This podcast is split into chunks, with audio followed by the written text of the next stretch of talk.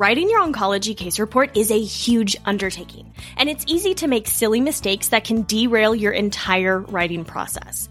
That's why you need my brand new masterclass, the three step framework for a finished case report. In this free masterclass, you'll learn three of the biggest mistakes to avoid when writing your case report, the secrets to actually finishing your case report no matter the patient case you've chosen, and my proven three step framework for starting and finishing your very own oncology case report. Save your seat today at the theoncopt.com slash framework. Again, that's the theoncopt.com slash framework. Once cancer stops, patients are oftentimes left by themselves to pick up the pieces of their kind of their life. And sometimes it's shattered after a cancer diagnosis and then cancer treatment. And oftentimes their physical function and their health has changed dramatically since before their cancer diagnosis. And one of the most critical areas where this happens is nutrition. And a lot of times our patients are even coming to us, the physical therapist, and saying, What should I eat? What should I do now that I'm done with cancer treatment? Well, I brought an expert on the podcast to talk about exactly that. Welcome to the OnCo PT podcast, where you'll learn from oncology experts, practitioners, and patients to help you on your journey to become a confident and competent OnCo PT. Here's your host, Elise Decker.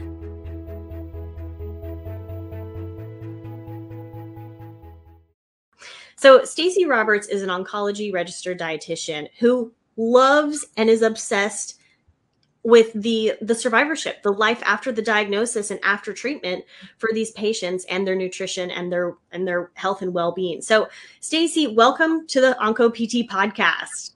Thank you so much for having me. I'm so excited to be here and talk to you about this.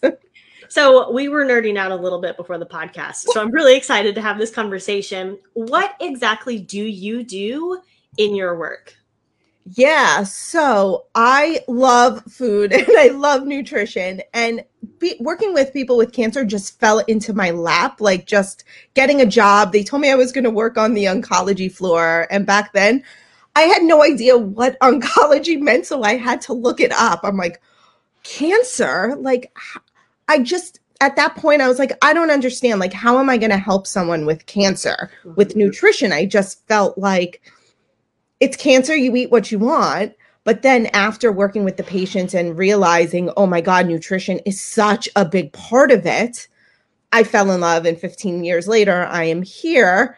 Um, but I did fall in love with too is I love working with people during treatment, but after treatment is what I really enjoy doing because I feel like these clients are they go through treatment, they have all these people helping them and on top of them, and then all of a sudden they're like blown to the wind and no one there to help them. So that's why I work with them to help them try to prevent from reoccurrence because that's the biggest fear that they have is that they don't want this to come back.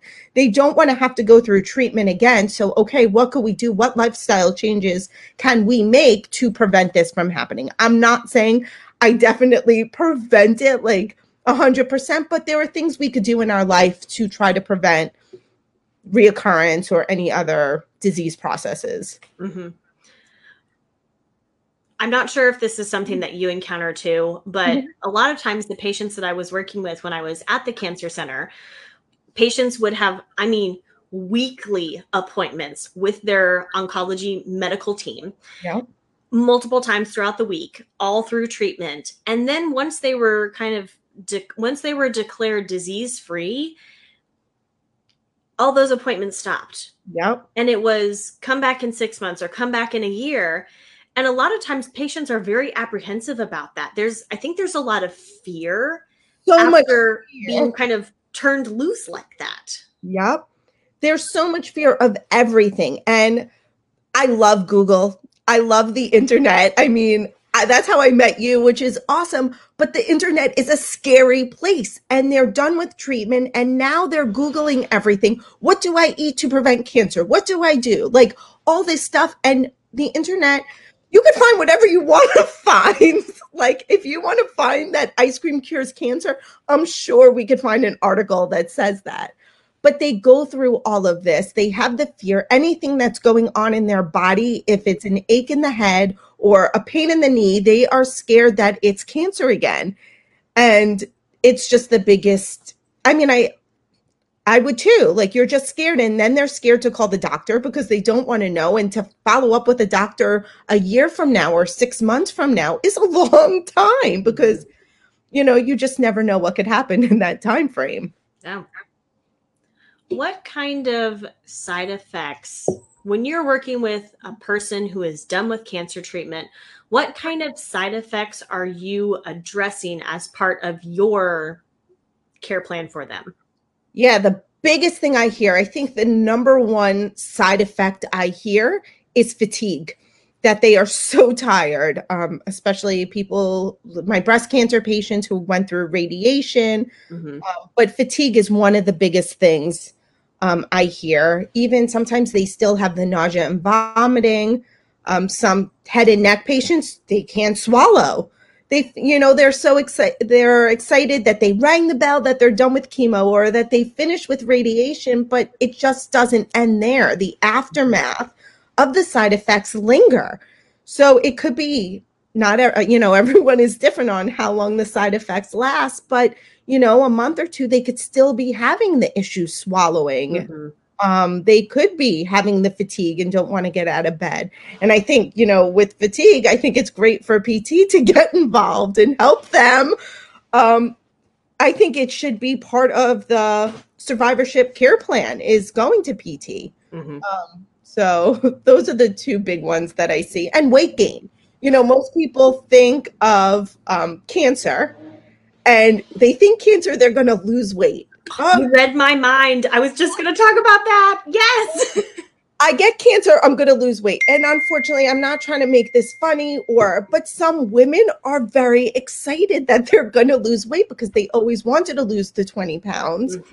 Um, and unfortunately, this is not the way I want people to lose weight, is because they're not eating and they're nauseous and vomiting. Mm-hmm. But people who are going through chemo treatment for breast cancer, sometimes I'm sorry to say, but a side effect is weight gain, not weight loss. So they do gain weight from um, the steroids that they're taking, the medication, or just eating whatever they want because the doctor said to eat whatever you want during treatment.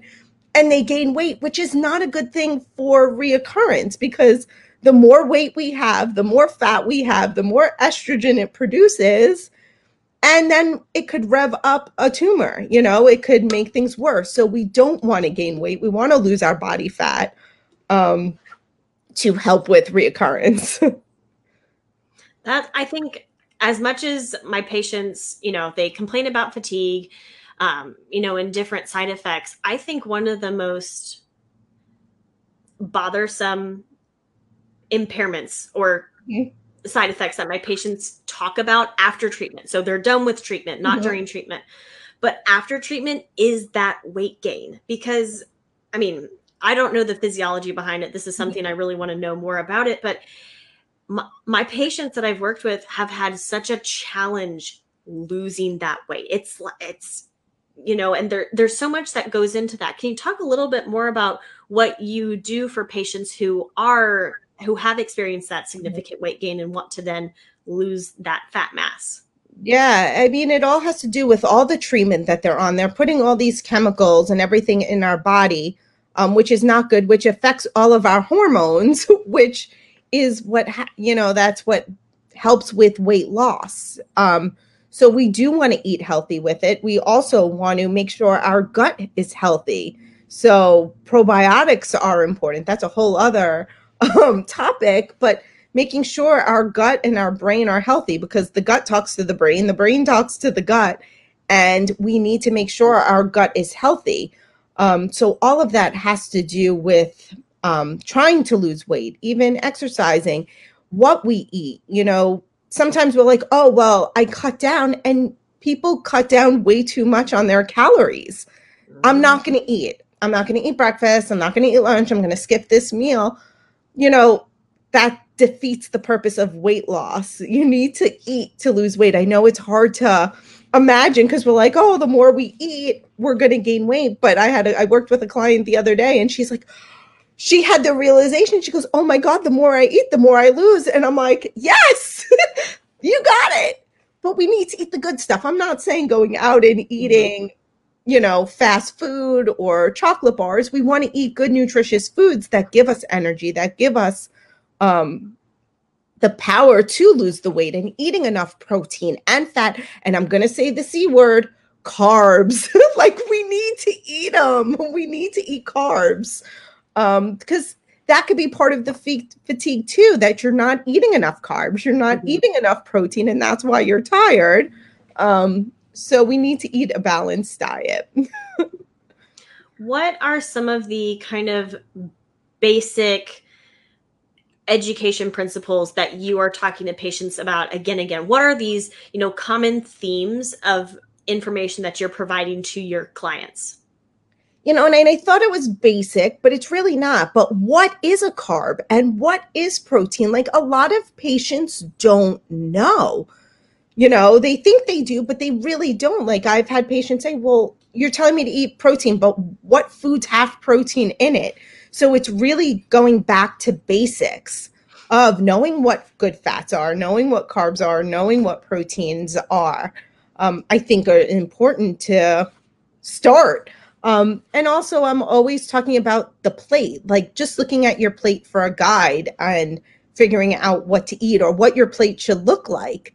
You know, you go to a restaurant, let's say you go out for Italian food, most likely your plate is going to be full of pasta chicken if you get chicken parmesan a chicken parmesan on it but there's no vegetables like you mm-hmm. might get a salad on the side with white lettuce um, but it's really going back to what our plate should look like um, and having more vegetables every meal like people like I, I need to eat that at every meal. Yes, it's not one time a day type of thing, mm-hmm. you know, and people they don't know, you know, and when you actually write it down and see what you're eating throughout the day, it's um it it really opens your eyes to like, wow, I'm not eating enough, or oh, I'm eating way too much. Mm-hmm. Um, and seeing how many fruits and vegetables you eat a day, because most people don't get what's suggested. I mean, they the recommendation it so they have the five a day program. So that's the minimum amount of fruits and vegetables we should eat a day.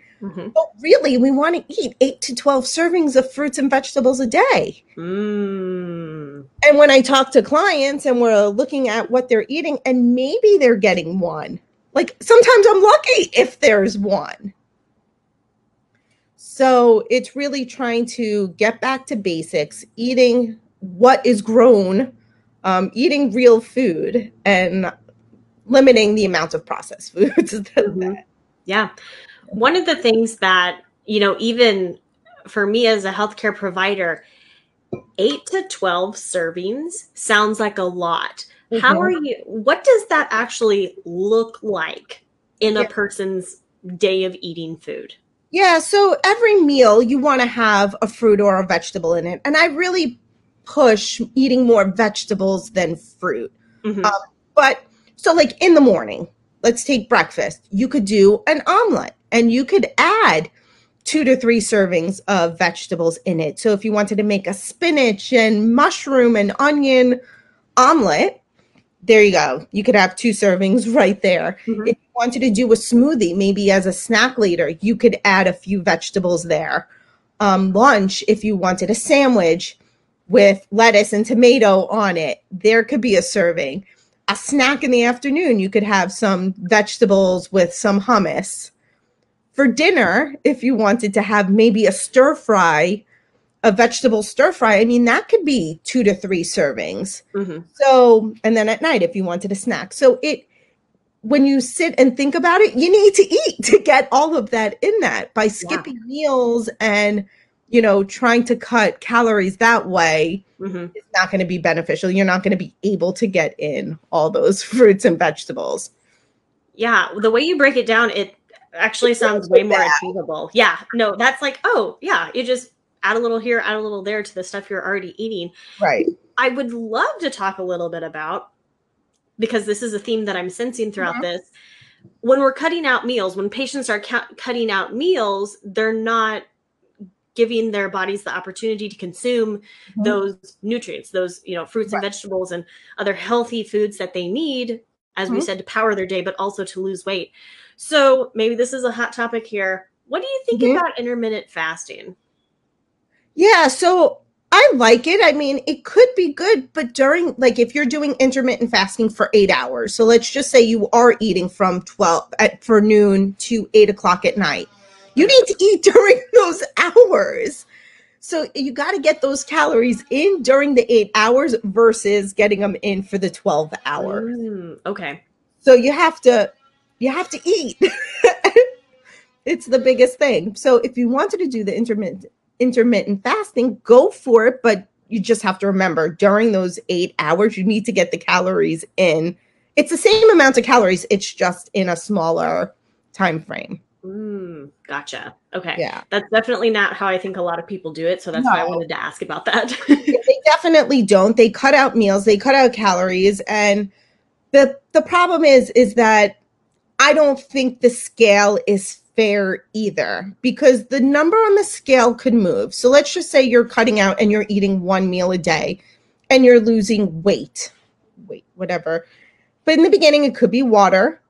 But if you're not eating enough calorie calories, our body is really smart and our bodies get energy. So, if we're not eating enough and we're not getting enough calories to break down, what is the body going to do? It's going to start breaking down itself and it starts breaking down our muscle. Mhm. And that is not a good we want to break down our muscle when we exercise and build it back, but we don't want to our body to use muscle for energy to lose weight. So yes, your scale might be moving, but you're not losing fat, you're losing muscle Mhm. which we all know is not a good thing either, which could lead to fatigue and could lead to all this other stuff.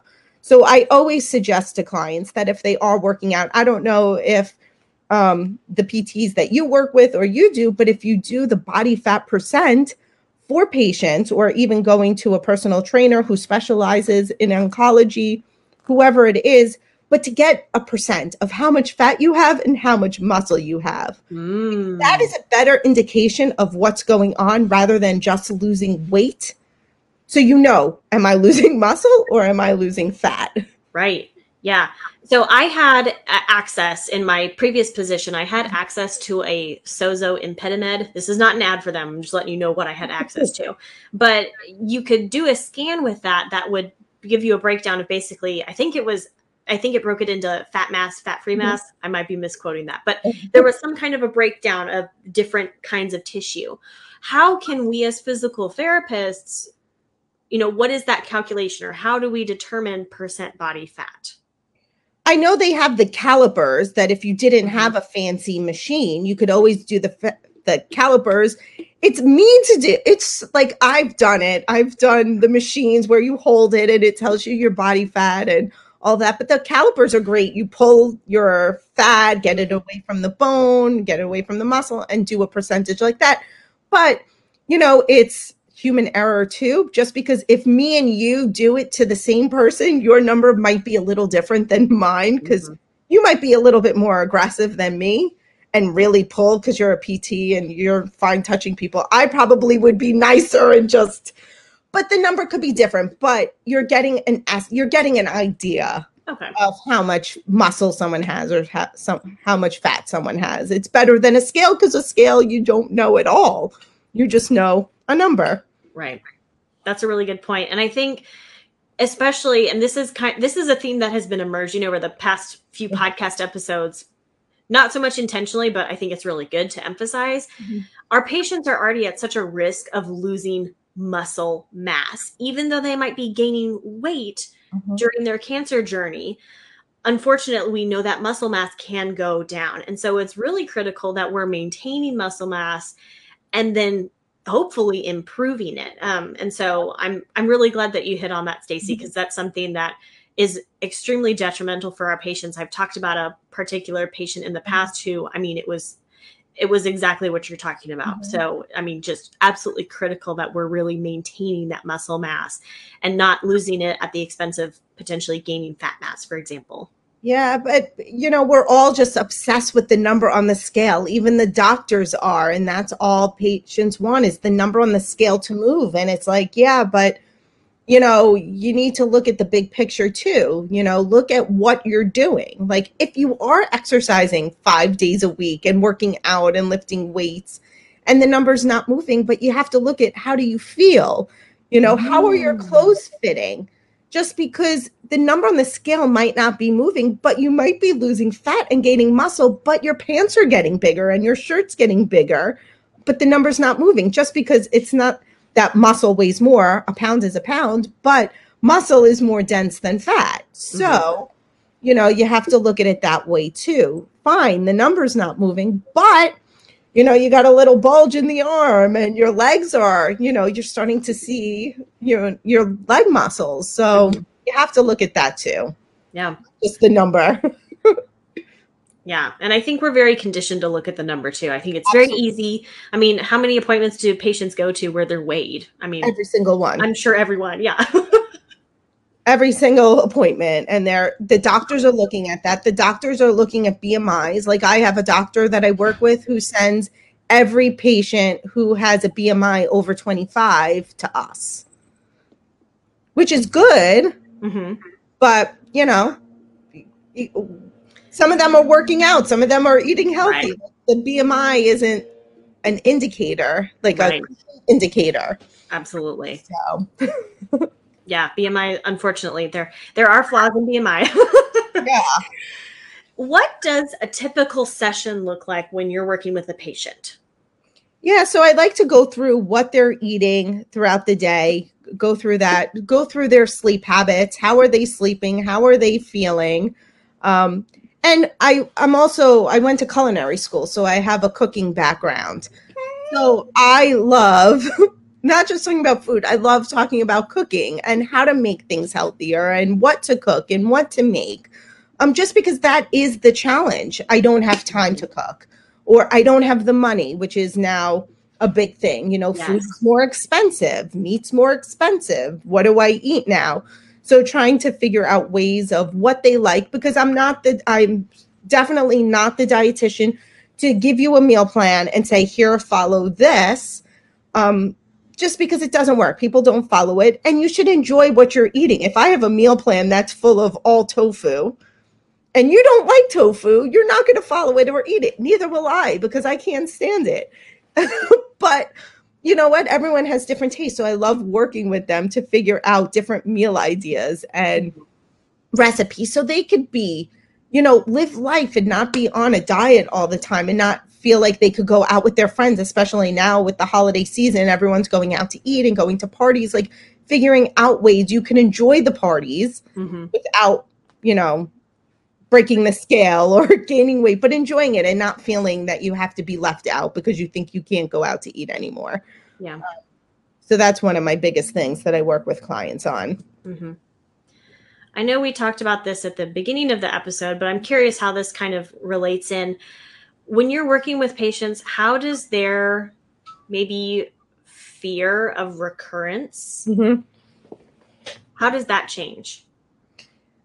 the fear decreases because sometimes they come to me with a list of foods that they can't eat anymore because of a family member, what they read on Google, mm-hmm. you know, all these things. They have a list of foods that they're not allowed to eat anymore. So by working with a dietitian and figuring out like, yeah, certain things you can eat, we just don't want you to eat big amounts of it or tons of it um, so their fear de- decreases and that they're able to live life and enjoy food again instead of living in fear of everything, thinking that everything's going to cause cancer again. And, you know, one of the things is, is that one food does not cause cancer. One food is not going to cure cancer. Like I've seen and I've gotten emails, I'm not going to mention names, but lemons. There was three or four emails about how lemon cures cancer and I'm like, lemon in general is not going to cure cancer. You know, it's a whole diet thing. I wish, trust me, I wish lemons did cure cancer. I'd be so rich. I mean, we'd all, we wouldn't have this issue. But unfortunately, one food's not going to cure it. One food's mm-hmm. not going to cause it either. So, you know, they're scared to eat sugar. Oh my gosh, yes. Sugar is the biggest, one of the biggest ones. I can't eat sugar. Sugar causes cancer. Sugar feeds the cancer cells. Mm-hmm. Um, but eating a cookie or eating a piece of cake is not going to make the cancer come back. Enjoy your piece of cake. Enjoy it. And then, you know, the next meal, eat healthy. But I don't want people to live in fear of food and yeah, of course, cookies, cakes, candy is not good for any of us. I mean, it's empty calories, there's no nutrition to it. But you don't want to deprive yourself because if you keep telling yourself things that you can't eat, I can't eat sugar, I can't eat carbs, I can't eat soy, I can't eat this, um, you're going to think about it and want it. You might do it for a day or two, maybe a week, but then eventually you're just going to be like, I'm done. Screw this. I'm going to eat it. And you're going to overindulge in it. But if you gave yourself the opportunity to eat it during the week, you wouldn't have that binge of overindulging. mm-hmm. I think that goes for everybody personally because I'm definitely one of those people. too. I've done it. I'm like, okay, I'm not going to eat this anymore. And it's like, then I'm like, forget it. I want I want it. I'm going to eat it. And you can. There's nothing wrong with it. It's what's going on in this society of all these diets. Mm-hmm. Like mm-hmm. everything could fit. You know, there are some people say, oh, no, you have to eat a. But it's not true. You know, once you tell someone you can't do something with anything, you can't, like telling a child, oh, you can't play with that toy. What are they going to want to do? They're only going to want to play with that toy. Mm-hmm. So if you have it in your head that I can eat everything, I can eat bread, I can eat pasta, you're not gonna overindulge in it or binge mm-hmm. on it. Yeah. What would you say are some of the common myths or misconceptions yeah. that clients and patients come into you with that you have to work to bust? Sugar is number one. Mm-hmm soy, especially with the breast cancer patients. Ooh, um, okay. Soy is another one. Um, the alkaline diet is another one. Um, what else is there? The lemon, that if you drink the lemon water and eat lemons, um, those are all the ones that I hear almost on a daily basis. Mm-hmm. Do you encounter individuals who come in with supplements that they have been recommended that will prevent their cancer, that will cure their cancer. Yes. supplements. I mean, even a personal story is that my mother in law had cancer and she read in a book, I won't mention the guy's name, but um, about cranberries, um, that cranberries will co- cure cancer. Well, we all went to her house for something and this woman had 50 bags of cranberries in her freezer because it was on sale because it was going to help. It was cheaper. Um, but it was going to cure the cancer. So she was adding um, cranberries to everything um, supplements up the kazoo. And you know mm-hmm. what? Supplements could be good and bad. I'm not mm-hmm. i'm not knocking it. Um, there's not one supplement that's going to cure cancer, but mm-hmm. you know you have to be careful with the supplements that you're taking, how much you're taking of it. My only issue, I mean, I have some issues with supplements, but the issue is is that you don't know what's really in it. You know, mm-hmm. you have to make sure you're getting a quality supplement that a third party is coming into and checking it. Um, just because vitamin C, let's take that one for example, it could say that it's a thousand milligrams of vitamin C in it who knows? It could be a thousand, it could be mm. 10,000, it could be nothing, it could be just a sugar pill. Nobody knows because they're, if you're not buying it from a quality company, mm-hmm. you don't know what's really in it. So mm-hmm. you want to be careful. It's better to get your vitamins from food.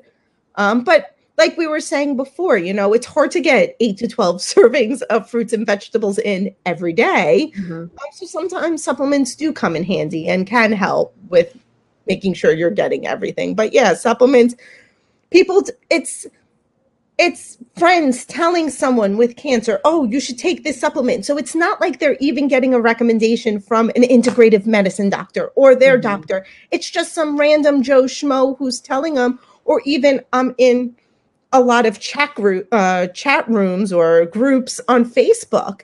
and people ask questions in the groups and i think it's great to get support from others Mhm. but when others are giving you recommendations of supplements they don't know what's going on with you they don't know your background like you can't just take a supplement because someone else said it worked for them we're all individual like we all have different issues not one supplement that is going to help me is going to help you Mhm. so it's really working with a professional to know which supplements you should be taking and not taking. Mhm. And we shouldn't really be telling patients to take supplements either. You know, you want them to run it by their doctor. I mean, but it's they should have a doctor, maybe an integrative medicine doctor who knows about supplements and Mhm. vitamins. Um, just because doctors don't know. So the safest answer to say is don't take it. Um, but sometimes it could be beneficial. So having them go to an integrative medicine doctor or Mhm. you know a professional who understands supplements is Right. helpful.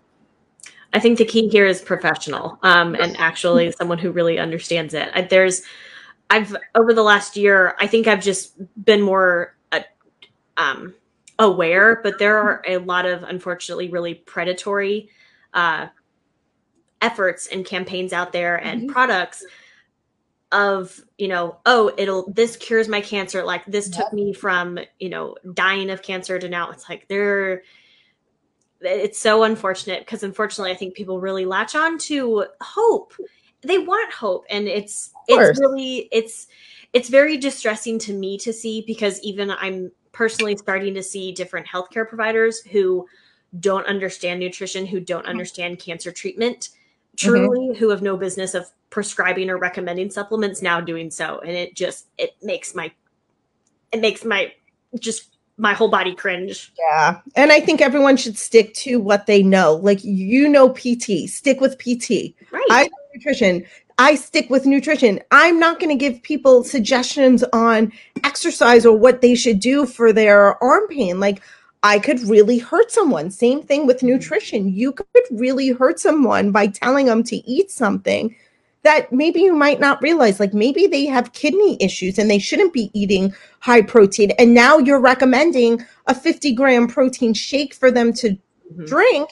I mean, that could be very dangerous. So it's, but everyone, you know, you have all these M- MLM companies recommending supplements, and, you know, some people are better than others and really, you know, see if it's right for that person, but other people are just looking to make a buck. You know, Mhm. CBD oils. I love CBD oil. I sell CBD oil. I think it's great, but it's not for everyone. It's for certain people. Like you have to see, you know, what their background is and just Mhm.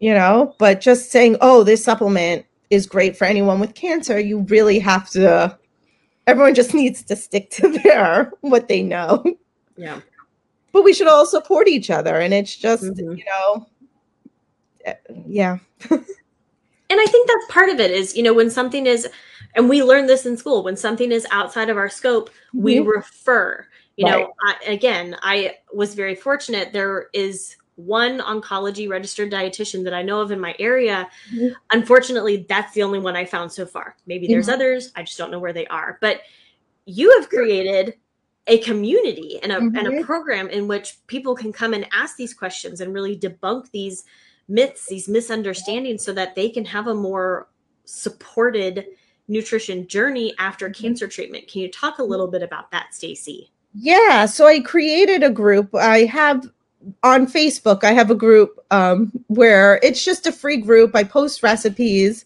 um, but it's the cancer fighting kitchen which is a great group of people um, but then i started different um, programs for them so i have a Mhm. small little program where it's a support group we meet twice a month they have access to a nutrition library that i keep putting information in so they get recipes and they get cheat sheets and they get handouts just to help support them. Whatever questions they have, they could bring to that group. Mhm. Um, and then I have the Cancer Thriver Method, which is going to start in January, which is a course that they could take.